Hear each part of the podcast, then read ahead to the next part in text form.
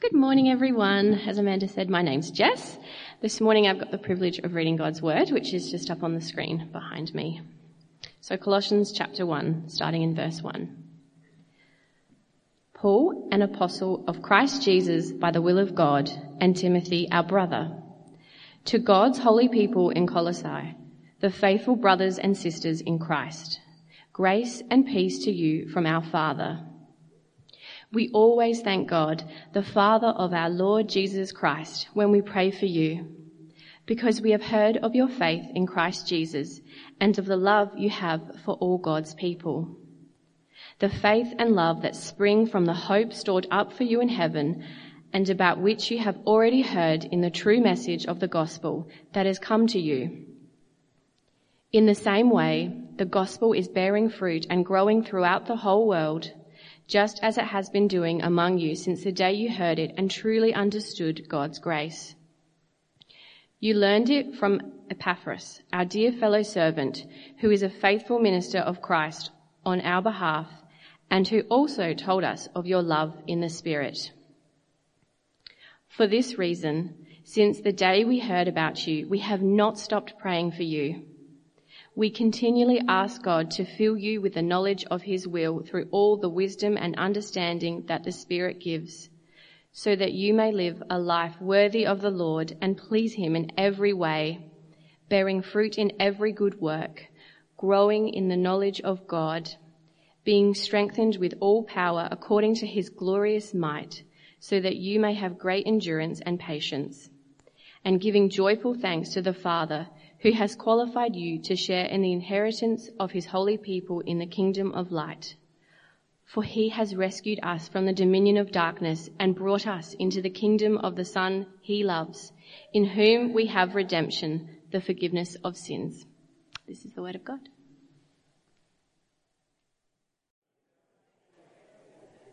Good morning, everybody. Great to see you all here today. My name's Luke. I'm really thrilled that we can open up the book of Colossians together over the next eight weeks or so. Uh, do scan for the talk outline if that's helpful. Uh, there's paper copies as well uh, at the front uh, welcome table. As we begin, I would like you, just for a moment or two, to turn to the person next to you, or if you're an introvert, just by yourself is fine. Um, I want to be kind to everyone, okay? Um, and, and just ask yourself, ask those around you, this question, I'll say it in two ways. This question uh, What inputs does God give us to help us thrive as Christians? What, what does God give us to help us thrive as a Christian? Or another way of saying it is, what are some of the marks of being God's people? Okay, what, what, what inputs does God give us to thrive? What are the marks of being God's people? Just talk to the person next to you. Um, let's get us thinking about what we're about to unpack. So, just one moment. I'll time it and then call you back. Go. Discuss. What do you reckon? What's the answer? And there's lots of good answers, and I'm, I'm fishing for one particular answer or two, so I'm setting you up to fail in a little way. But um, what, what have you got? Just yell one at me. What's it, what does God help it to thrive as Christians? What are some of the inputs? The church. Excellent. Great. Good. The church is one. Other one. The Bible. Yes. The Spirit. Grace and mercy. Wonderful. Prayer. Helping other people, yes, as we saw in the All Ages. One more. Well, well, I'll tell you. Um, today, the two that oh, it's gone flat. The two that I want to press in on. One of them was prayer, and the other one is the gospel. Uh, God gives us the gospel and prayer to carry on. In fact, the gospel is how we thrive as Christians. The gospel is how we carry on in the faith even in the pressure of our culture. My challenge to us today and for all of Colossians is to carry on in the gospel. Carry on in the gospel and pray that others would too. Carry on in the gospel and pray that others would too. That's what I want to draw out. The other things you mentioned are, of course, wonderful and important, but we're just going to look at those two from this passage. Carry on in the gospel, and let's pray that others will carry on too.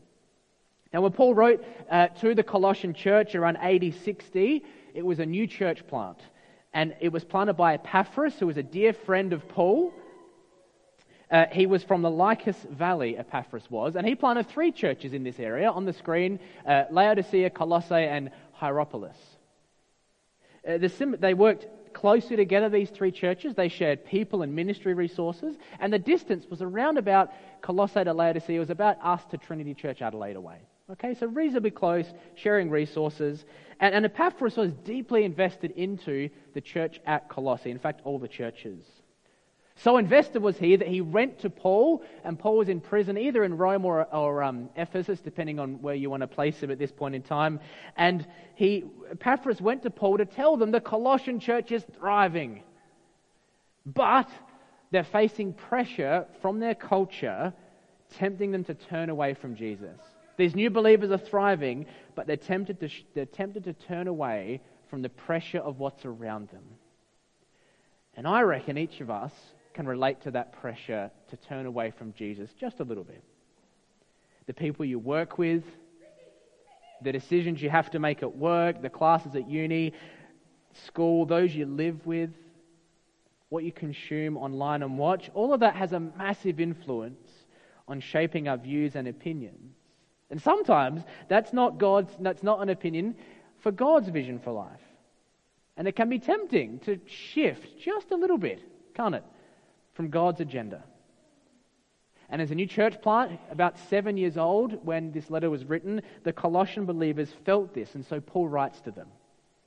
And he writes to them to encourage them to stand firm as the wind of influence blow. And he does that by giving them a huge dose of the supremacy of Jesus.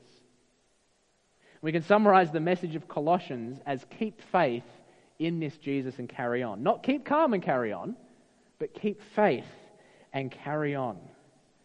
We carry on in the gospel and we pray for others that they would as well. So the letter begins with Paul and Timothy, who are both authors here, reminding the believers of who they are because of who Jesus has made them.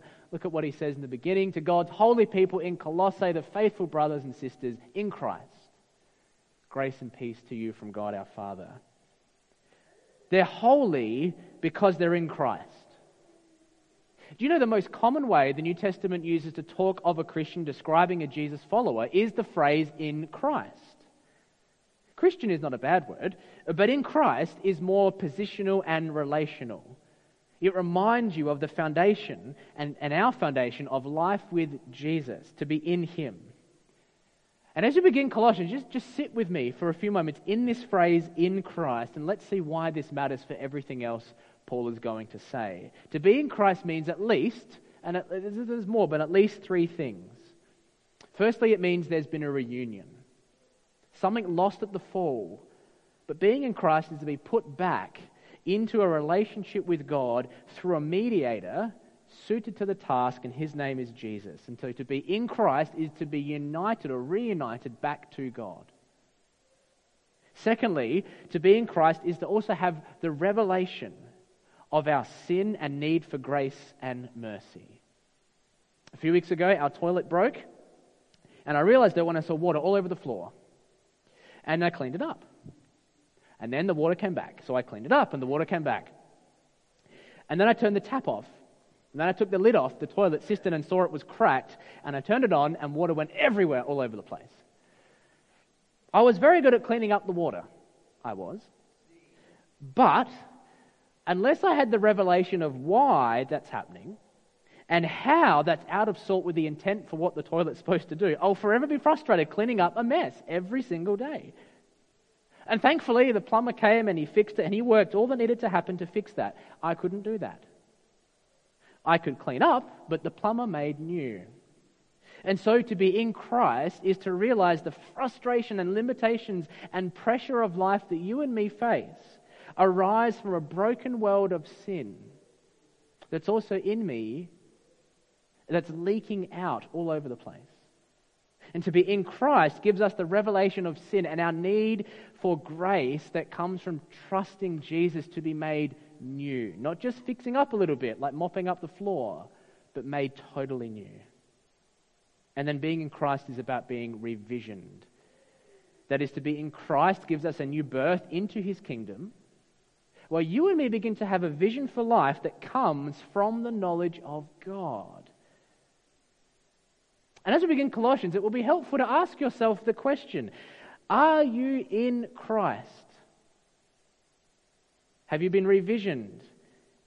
Do you have a reunion with God through Jesus? And do you have the revelation for sin and mercy? I have longer than four minutes and 50 seconds.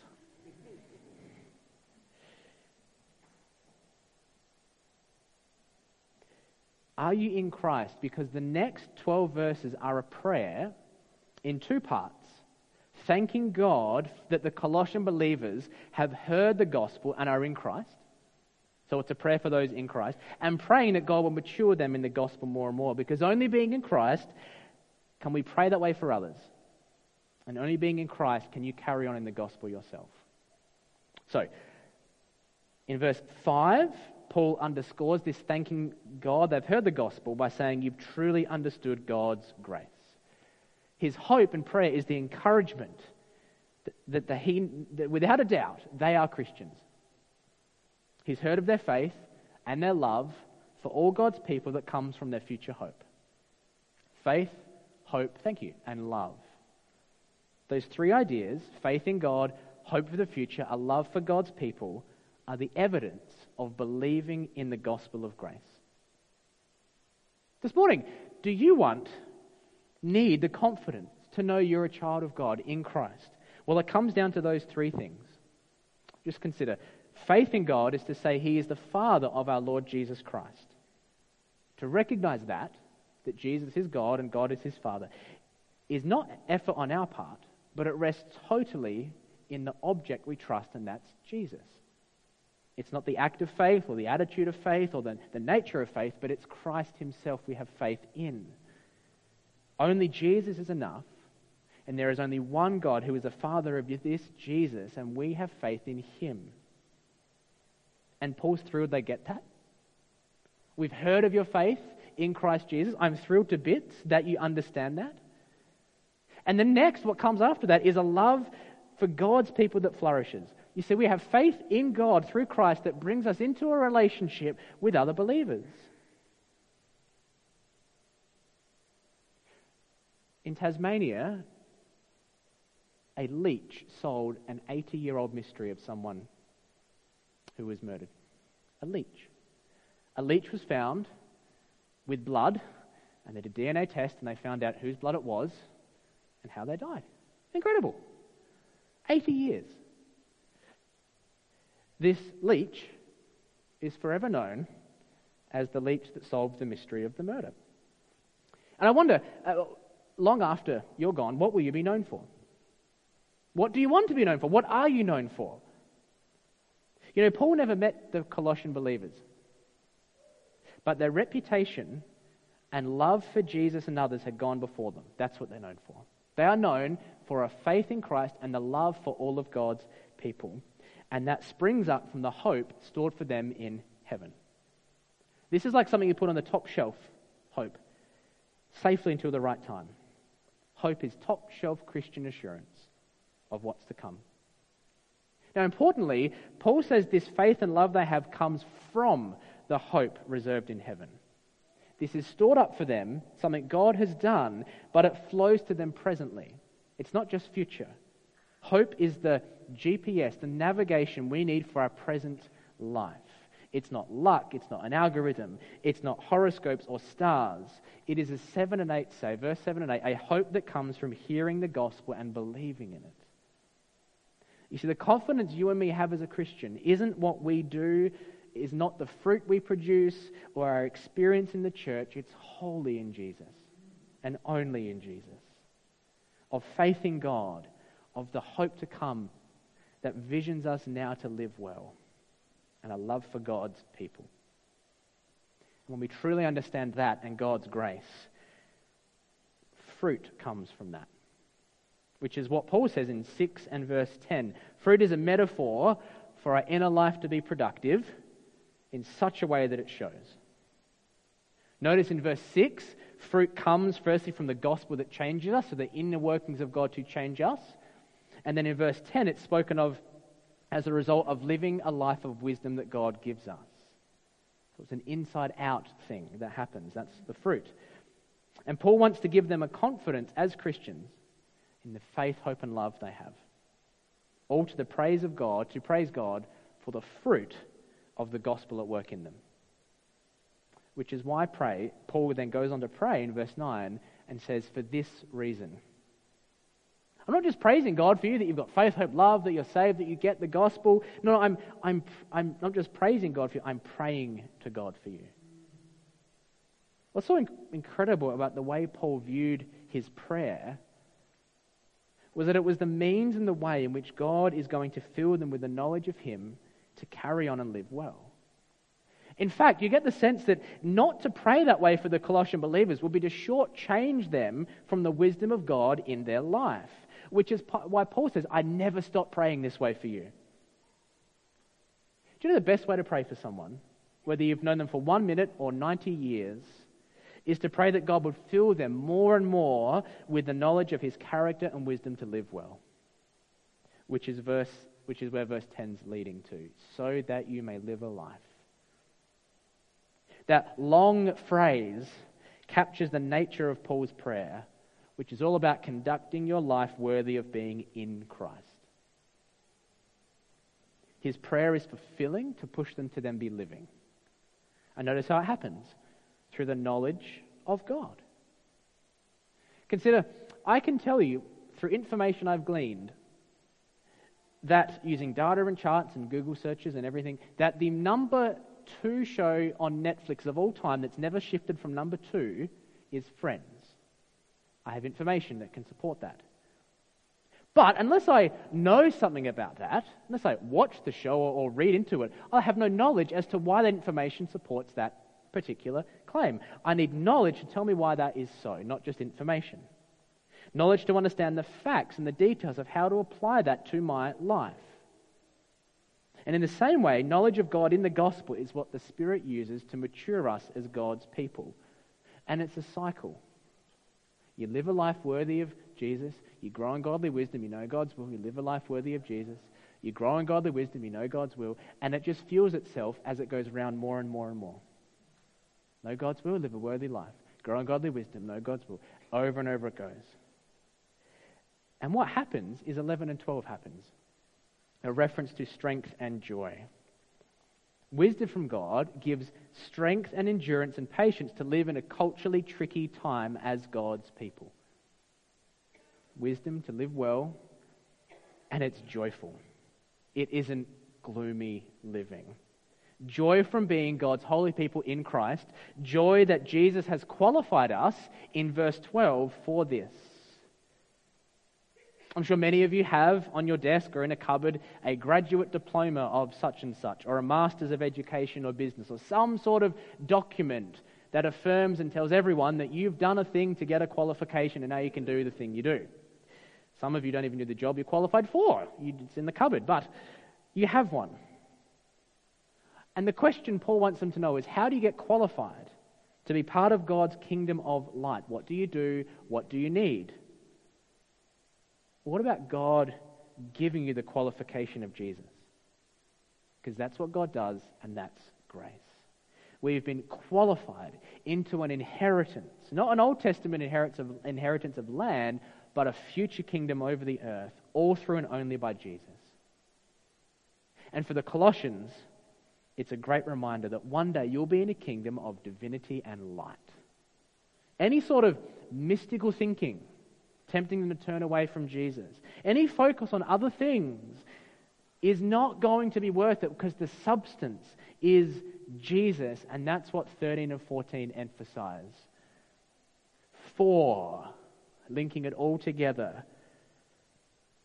and Paul draws us back to the cross. He has rescued us from the domain of darkness and brought us into the kingdom of the Son he loves, in whom we have redemption, the forgiveness of sins. Notice the two things God has done in the past for us rescued and bought. But interestingly, redemption is present, it means it's ongoing. We are positionally new from the past of the cross, qualified by Jesus alone through his death and resurrection to be in the kingdom of light. But you and me are being renewed presently from the darkness for sin day by day. Paul wants them to know that prior to Jesus, darkness was their authority, the place they lived and played in.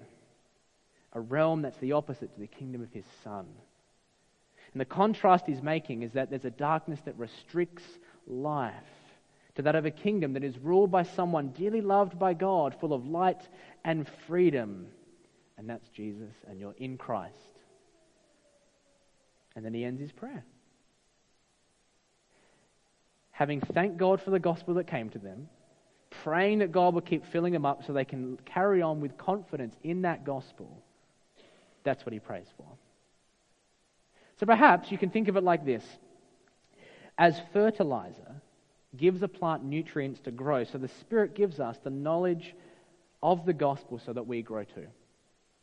Want to mature? Know the gospel more and more. As the dirt is also the foundation for growth, so in Jesus, He transplants us, He grafts us into His kingdom, and that's our position for growth. And as the rain gives strength and health, so too our ongoing redemption is needed to forgive our current and ongoing sins in this life. And then as the sun shines, so too we mature in that gospel and the fruit appears. Seeds of mission are scattered to others as well. All to the praise of God for what he has done, all for our joy and God's glory through Jesus Christ. So then, let's carry on in the gospel.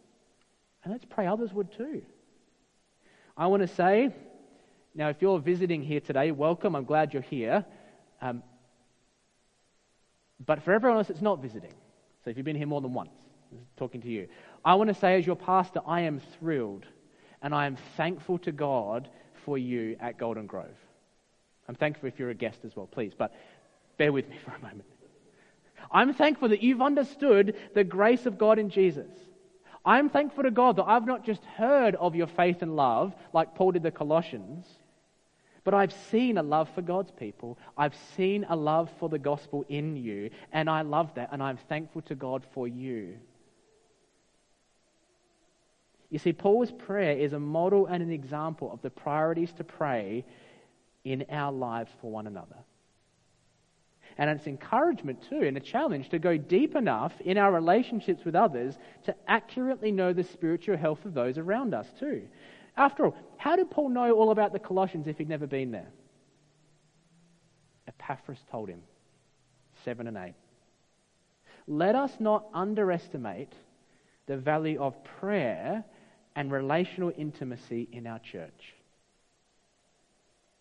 And while the Colossians were feeling fragile and tempted by the winds of culture and change, I reckon these first 14 verses were a huge shot in the arm of encouragement. So they could have walked away from hearing this letter read and said, Ah, Jesus is the best. I'm going to keep faith and carry on in Him. And I'm so glad that Paul is praying for me. So be encouraged here today to keep faith and carry on in this gospel. Let's pray that others would do that as well. That we'd all be filled with the knowledge of God, that we would then live wisely, worthy of God, bearing fruit full of joy and thankfulness to God for transferring us out of the kingdom of darkness into the kingdom of His Son. All for the glory of God. Let's be a church like that, eh? Wouldn't that be great? You know, we haven't done an over coffee question for a while, uh, but we will today and for most weeks in Colossians. So after the service, when you're having coffee and chatting and saying hello, um, ask someone, How can I pray for you like Paul prayed for the Colossians? How can I pray for you like Paul prayed for the Colossians? To grow in wisdom and knowledge and insight and to love Jesus to bits more and, and thank God that you see that in other people too, because I see it in you and I'm thrilled to bits. Let me pray for you. Our great God and Father of Jesus Christ Thank you that by your Holy Spirit you've given us a new birth. We're in Christ for those who trust you. And I pray that from that we would grow and mature in that gospel, reflecting on your kindness to us because it's so amazing. Help us to be intimate, to pray deeply for one another, that we would mature and grow in that. Lord, help us to be vulnerable, to be intimate, to share uh, for your sake, so we can grow to know you more, to live well, to live worthy as your people, so that we can carry on when the winds of change and culture influence us away. We'd stand firm in the gospel we believe. Amen.